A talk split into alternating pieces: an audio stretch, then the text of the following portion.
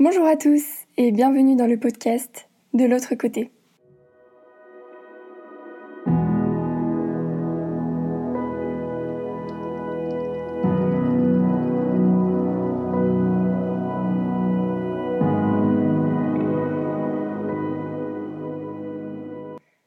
Aujourd'hui, on se retrouve pour écouter ensemble le témoignage de Maxime qui a 22 ans il va nous parler du deuil de son grand-père qu'il a dû faire dans un contexte assez particulier puisque c'était celui du Covid. Il va nous expliquer la situation, qu'est-ce qui s'est passé, comment il a fait pour gérer tout ça et où il en est aujourd'hui. Je vous laisse découvrir son témoignage. C'est à propos de, bah, du décès de mon grand-père. Euh, c'est la première fois euh, que j'ai été réellement confronté à un décès euh, dans ma famille proche, en fait parce que toutes les expériences que j'avais eues, euh, bah voilà, de personnes que je connaissais qui sont parties euh, avant l'heure, euh, si, je puis dire, bah c'était euh, c'était des personnes finalement assez lointaines. Et mon grand-père, si tu veux, c'était un peu un socle de ma famille puisque c'est quelqu'un que je voyais à peu près, je sais pas, trois quatre fois par semaine à peu près, tu vois. Et, euh, et du coup, donc il est parti l'année dernière à la suite d'un cancer qui nous a caché un long moment et qu'il avait en partie vaincu, on va dire, il y a, il y a quatre ans de ça, enfin cinq ans maintenant, quatre ans avant son décès, euh, qui est revenu ensuite. Euh, donc euh, voilà pour ce qui s'est passé. en fait, déjà, faut savoir qu'à la base, bon, moi j'étais étudiant sur Aix-en-Provence, donc j'étais pas trop dans le coin. Et euh, et le truc, c'est que ça s'est passé très vite parce que moi, je l'ai vu pendant les fêtes de Noël. Et euh, on parlait euh, nickel, tu vois, tout allait bien pour lui dans sa, enfin au niveau santé, ça avait l'air d'aller malgré l'âge, tu vois, parce qu'il avait 87 ans, mais ça avait l'air d'aller. Et euh, du coup, bah, quand j'étais à Aix-en-Provence, on m'envoie un message pour me dire qu'il part à l'hôpital pour des douleurs au dos, parce qu'à la base c'est ce qu'il avait. Malheureusement, à l'hôpital, lui, ce qui s'est passé, c'est que il avait un cousin avec qui il était très fusionnel, c'était un peu comme son frère et euh, il est décédé au même moment, en fait, où lui était à l'hôpital. Et derrière, ben pour lui, euh, tout s'est enchaîné euh, dans le mauvais sens, si tu veux. Et euh, son, son cancer euh, bah, s'est aggravé en, l'espace de deux semaines. Et en plus, comme c'était au moment où il y avait euh, toutes les restrictions Covid, et ben j'ai pas pu aller le voir jusqu'au tout dernier moment. Et, et donc il est donc il est parti à l'hôpital. Voilà moi, finalement, ça s'est fait dans l'ordre logique des choses, puisque bah, c'est pour de la vie, c'est comme ça, tu vois. C'est mon grand-père, c'est c'est pas comme si j'avais perdu euh, mon enfant, tu vois, par exemple, ou un frère, ou, ou tu vois quelque chose comme ça. Donc, finalement, ça a été peut-être plus simple pour moi euh, de faire mon deuil par rapport à ça. Euh, il n'empêche que, ben, comme tout décès d'une personne très proche, euh, ouais, c'est sûr que c'est sûr que ça fait quelque chose. Et moi, j'ai vraiment eu l'impression que euh, ça a été le premier tournant de ma vie, tu vois. Euh, des fois, j'entends dire des fois que le passage à la vie adulte, il se fait parce que tu, je sais pas, tu possèdes quelque chose ou quoi. Et là, moi, j'ai vraiment eu l'impression de devenir adulte en fait avec le décès de mon grand-père. Euh, j'ai eu l'impression que, bah, ça y est, qu'il y avait un une génération qui commençait à partir en fait tout simplement. Et que bah du coup euh, j'avais changé de génération tu vois. J'étais plus vraiment le petit-fils. Tu vois c'est il y avait un, un changement par rapport à ça. Euh, et puis euh, et puis ouais puis il a fallu aussi être euh, être fort. C'est pour ça que je te dis que j'ai eu l'impression de devenir adulte à ce moment-là. Il a fallu être fort quand même quand je suis allé et eh ben lui faire mes adieux à l'hôpital parce que c'est un moment où c'était dans sa dernière heure et euh, et c'est des images qui sont quand même assez éprouvantes, tu vois, même si euh, même si je savais je savais ce qu'il en était, qu'on m'avait briefé un petit peu avant. Euh, c'est clair que c'est des images qui sont assez éprouvantes parce que c'est quelqu'un que j'ai toujours vu avec de la joie de vivre et euh, en pleine forme parce que mais quand je te dis en pleine forme, c'est vraiment euh, un mois avant son décès. C'était le genre de personne à être sur son vélo et à faire des kilomètres que même moi à 22 ans, tu vois, je fais pas. Donc euh, vraiment vraiment en pleine forme. Euh, donc euh, donc voilà, ouais, c'est sûr que ça m'a fait ça m'a fait très bizarre. Tu vois, j'ai une sœur et un frère et je vais pas dire que c'était comme mon autre frère, mais un petit peu, c'est-à-dire que c'est quelqu'un que c'est la personne en fait hors frère et sœur et parents que je voyais le plus. Et euh, on partageait beaucoup de choses parce qu'on avait pas mal de centres d'intérêt euh, en commun, plus ou moins la même personnalité. Donc euh, et puis même quand mes parents travaillaient ou quoi, c'est lui qui me gardait quand j'étais petit et et ouais, on avait quand même, on avait, on a eu une vraie forte relation. Donc, euh, donc ouais, pour moi, ça a été un vrai tournant de ma vie euh, que de perdre mon grand-père. Ouais. Bah, l'annonce de la maladie, en fait, donc ça remonte à 2015 ou 2016, je crois. En fait, euh, ça faisait, ça faisait au moins dix ans qu'il savait qu'il était malade, qu'il avait quelque chose. Il nous en avait jamais parlé.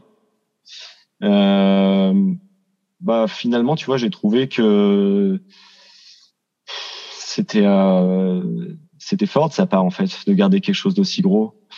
Tu vois, il venait, il montrait toujours. Euh, j'ai toujours vu sous un, un visage assez positif, tu vois. Donc, euh, il s'est jamais vraiment confié par rapport à ça. C'est juste que, ben, comme je te dis, en 2015 ou 2016, il a dû se faire opérer. Et euh, bah là, forcément, pour l'opération, on était obligé d'être au courant puisqu'on était les premiers à son chevet. Euh, bah, quand je l'ai appris, je crois que ce qui m'a le plus touché en fait, c'est euh, c'est de voir ma mère triste parce que du coup c'est le grand-père du côté de ma mère. C'est de voir ma mère triste, c'était ça le, le, plus compliqué. Forcément, c'est jamais agréable, mais euh, après je sais pas, je me suis toujours dit qu'il allait s'en sortir et il s'en est sorti. Il s'est fait opérer pendant quatre heures et et deux semaines après il était sur le vélo, tu vois. Donc euh, ouais, j'ai toujours eu confiance en en sa foi et en sa force en fait. Donc euh, j'ai c'est sûr que c'était pas très agréable de le savoir euh, dans cette position-là, de le savoir malade, mais euh, je me suis pas trop inquiété. Je pourrais pas dire euh, sans le Covid, il serait toujours là, mais je pense que il aurait vécu plus longtemps. Ça, c'est une certitude, parce que moi, j'ai vu un gros changement à partir du moment où on a été confiné parce que parce que c'est quelqu'un qui adorait sortir et qui adorait euh, qu'on se réunisse tous. Donc forcément, lui demander de de rester enfermé, ça a été très compliqué. Euh, c'est sûr que le connaissant, je me disais, euh, je sais qu'il aurait mille fois préféré bah, attraper un virus, euh, même s'il est enfin aussi dangereux qu'il soit, que être isolé. Tu vois. Lui, il savait que ses jours étaient comptés entre guillemets même s'il se voyait peut-être pas mourir demain, mais euh, bon, à 87 ans, je pense que tu vis pas comme quand tu as 20 ans. Et euh, je pense que pour lui, ce qui comptait le plus, c'était de tous se rassembler. Et puis, euh, bah, s'il doit se passer quelque chose, il se passera quelque chose. Mais euh, c'est sûr qu'il aurait aimé qu'on soit tous ensemble. Et euh, bah, par rapport à ça, c'est sûr que dans ma famille, il y a beaucoup de personnes qui étaient craintives par rapport à lui, et ça se comprend aussi. Et donc, ils ont peut-être préféré s'éloigner un peu. Et je pense pas que c'était forcément la bonne manière de faire. Après, euh, je peux en vouloir à personne parce que, comme je t'ai dit, ça s'explique. Mais euh, c'était pas forcément la bonne manière de faire. Et il y a un truc, par contre, qui me reste un petit peu en travers la gorge, mais c'est comme ça. C'est que quand il est parti donc à l'hôpital pour la dernière fois, moi j'ai pas pu le voir. Euh, donc pendant les deux semaines qu'il a fait, j'ai pas pu le voir jusqu'à son son dernier jour, jusqu'à ce qu'il sorte en fait, parce qu'on n'avait pas le droit. Et euh, en fait, ils nous ont autorisé à venir le voir avec les précautions sanitaires et tout, mais juste au dernier moment, juste au moment où ben, on savait que sa vie, euh, il y en avait plus que pour quelques heures. Et, et c'est dommage parce que je pense que de nous voir, en sachant qu'il avait appris la perte de son cousin, qui était comme son frère, euh, je pense que le fait de nous voir et discuter avec nous, ça aurait pu lui redonner sans doute un peu de baume au cœur. Mais bon, c'est c'est comme ça. Ça, je peux pas revenir dessus.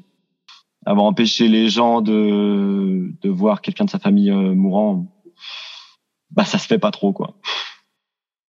Alors le cimetière, ouais, j'y vais assez régulièrement. Et là, tu vois, ça fait par exemple deux semaines que j'y suis pas allé, et ça fait deux trois jours que deux ou trois semaines ouais, que j'y suis pas allé. Ça fait bien deux trois jours que je sens qu'il faut que j'y retourne parce que c'est un c'est le petit lien, si tu veux, de proximité que que je garde avec lui. Et puis, euh, ça me permet aussi, euh, quand j'y vais, de bah, comme de méditer en fait pendant cinq minutes et de me souvenir de qui il était, de me souvenir des valeurs qu'il m'a transmises.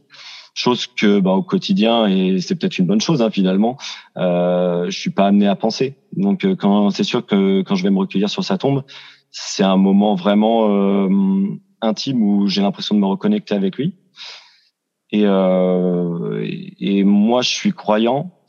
Euh, alors je pratique pas spécialement une religion en particulier mais j'ai une vraie foi en fait que bah, d'ailleurs qui m'a transmis en, en grande partie. Et, euh, et ouais, ça, ça m'a aidé, je pense, et je crois que c'est ce qui m'a le plus aidé à surmonter cette épreuve, euh, parce que finalement, je me suis dit rapidement que bah, c'était le, le, cours de la vie, c'était comme ça.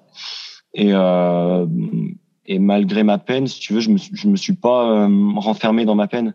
Et je pense que c'est ça qui m'a le plus aidé. Bah, je pense que hum, la pire chose à avoir, c'est c'est avoir des regrets en fait parce que je pense que oui, je pourrais en avoir et je crois que toute personne qui perd un être pourrait en avoir des regrets.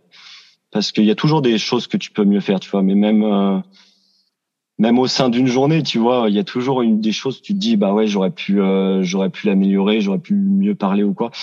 Et avec mon grand-père, ouais, c'est pareil. C'est pareil. Je pense que il y a plein de choses si je m'arrête dessus ou euh, bah oui, tout n'a pas été parfait. Maintenant, je pense que je pense qu'on a essayé de faire au mieux, tu vois. Euh, je dis on, je parle, je parle moi et puis ma famille autour, même ses amis euh, euh, qui étaient, enfin qu'il avait depuis, euh, je crois, le lycée. Hein, donc, euh, donc tu vois, ça, ça date. Des amis de 70 ans. donc par rapport à ça, je pense que j'ai pas vraiment de regrets. Bah, je t'avoue, pendant la sépulture, en fait, j'ai vu bah, tous ses amis et toute la famille réunis. Et je me suis dit, mais en fait, on n'a jamais pris le temps, euh, ou en tout cas pas sur ces dix dernières années au moins, de tous se réunir. Et euh, lui, c'était pas forcément le plus bavard, mais il adorait réunir tout le monde et partager des moments euh, tous ensemble. Et hum, c'est vrai qu'à ce moment-là, je me suis dit, pourquoi attendre euh, qu'ils partent finalement pour tous se, se réunir, tu vois. Après, je l'ai pas tourné en regret finalement, puisque je me suis dit que bah, ça devait me servir euh, d'expérience, ça devait me servir de leçon et euh, pour être un peu plus à l'écoute euh, bah, des autres personnes de ma famille. Tu vois, lui, je savais que il voulait nous, nous réunir, il voulait qu'on passe plus de temps ensemble. Et puis, bah, pour euh, soit des petites tensions qu'il y avait dans la famille, ou soit un manque de temps, où il y a, il y a toujours quelque chose. Et ben, on n'a jamais vraiment eu l'occasion de le faire. Du coup, je me suis dit, bah, c'est fait, on va pas revenir sur ce qui est passé mais euh, ça me sert d'enseignement par contre euh, pour la suite pour les autres personnes euh, de ma famille voilà. Ça en fait si tu veux ça m'a ça m'a rapproché des, des présents si tu veux dans ma famille. Des gens qui sont là. Ça m'a rapproché d'eux. Je me suis dit que bah tu sais mine de rien même s'il est parti à 87 ans même 87 ans c'est court. Donc autant profiter à fond et pas attendre de se réunir le jour où on sera plus là quoi tu vois. Tout n'est pas parfait, mais je pense que dans l'ensemble, on, on, a fait de notre mieux, nous. Enfin, moi, en tant que petit-fils, du moins, j'ai fait de mon mieux. Euh, J'essayais d'aller souvent les voir quand même, ce qui est pas toujours évident. Euh, quand t'as les études, quand t'as les potes, quand t'as la famille, quand t'as tout ça. Mais euh, bon, je pense que j'ai fait de mon mieux et je crois que ça sert à rien de se culpabiliser dans un moment qui est déjà assez éprouvant dans un moment où l'émotion est déjà assez forte, si en plus tu te rajoutes la culpabilité, tu vas te faire souffrir pour rien, tu vois. Tu vas peut-être pas réussir à faire ton deuil comme il faut, donc euh, donc je me suis pas trop pris la tête par rapport à ça. Ce qui m'a aidé le plus, je dirais que bah en fait c'est tout le travail mental que j'ai fait à côté. Euh, je sais pas si on peut appeler ça de la méditation. J'avais pas spécialement l'impression de méditer, mais je prenais beaucoup de temps pour moi. Euh, en fait, j'ai continué de vivre, si tu veux, de la même manière que je vivais avant, mais en étant indulgent avec moi-même. Que ce soit au niveau du travail, ou que ce soit même dans ma vie perso, ou si j'avais pas envie de sortir un soir parce que ça allait un peu moins bien, et eh ben, et eh ben, tant pis, c'est pas grave, on fera ça un autre soir. Et j'étais indulgent avec moi-même, donc ça, ça m'a vraiment aidé euh, de m'écouter réellement et pas d'essayer de, de masquer en fait mes émotions, tu vois, de les ressentir réellement. Et puis. Euh, et puis de me dire que bah tu vois peut-être aussi les croyances mais me dire que euh, il est parti matériellement en fait mais euh, mais ses valeurs et ses forces restent et euh, ça tient qu'à moi de les, les appliquer au quotidien en fait. Tu vois de les incarner. Donc euh, en fait j'ai l'impression que matériellement il est parti que je le reverrai pas dans cette vie du moins mais qu'il y a une part de lui qui vit en moi. Donc euh, finalement, le deuil, en voyant les choses comme ça, il a été beaucoup plus simple. Si je regarde, ça m'a apporté encore plus de détermination à faire, euh, à faire tout ce que j'ai envie de faire. Mais, euh, mais ça, c'est par rapport à sa vie, en fait, tu vois, où moi, je trouve qu'il est parti de rien et que finalement, il a fait de belles choses.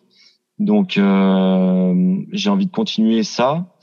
Et puis, en plus, je trouve que, bah, je trouve que par rapport à ce qu'il avait entre guillemets tout ce qu'il nous a donné que ce soit en temps que ce soit en, en attention. Euh, tu vois quand j'étais petit bon on a été gâtés tu vois.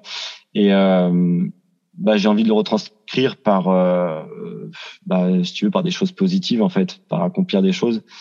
Et, euh, donc ça ça a changé. Je pense que je passe plus facilement à l'action.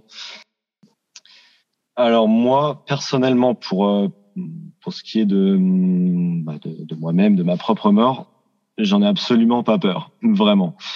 Parce que oui, j'y ai déjà pensé, mais euh, bah franchement, je me suis tout de suite dit que avoir peur de mourir, c'est euh, c'est la pire des choses en fait. C'est la pire des choses parce que bah, la mort, c'est c'est une étape de la vie, c'est la dernière étape de la vie. On va tous y passer.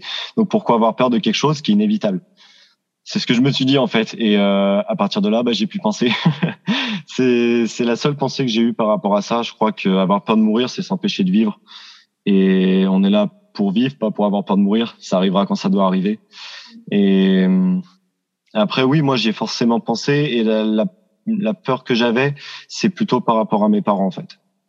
Euh, c'est plutôt par rapport à eux parce que moi, je sais que je pense que du moment que tu es fier de ta vie, tu vois, enfin, j'ai pas du tout tout accompli encore et je suis qu'au début, tu vois, mais euh, mais pour moi, je suis sur le bon chemin, donc j'ai, je pense que si j'avais des regrets, ouais, j'aurais j'aurais peur de la mort parce que je voudrais avant me racheter. Aujourd'hui, pas spécialement, donc euh, donc non, j'en ai pas vraiment peur. Euh, après, je fais des courses automobiles, tu vois, je fais du je fais du rallye, donc c'est vrai qu'à chaque départ euh, j'ai cette petite pensée, euh, une petite peur aussi euh, vis-à-vis de mes parents, en fait. Mais vis-à-vis de moi, non, pas vraiment. Et eh ben, le meilleur conseil que je pourrais vous donner, c'est de vous laisser le temps.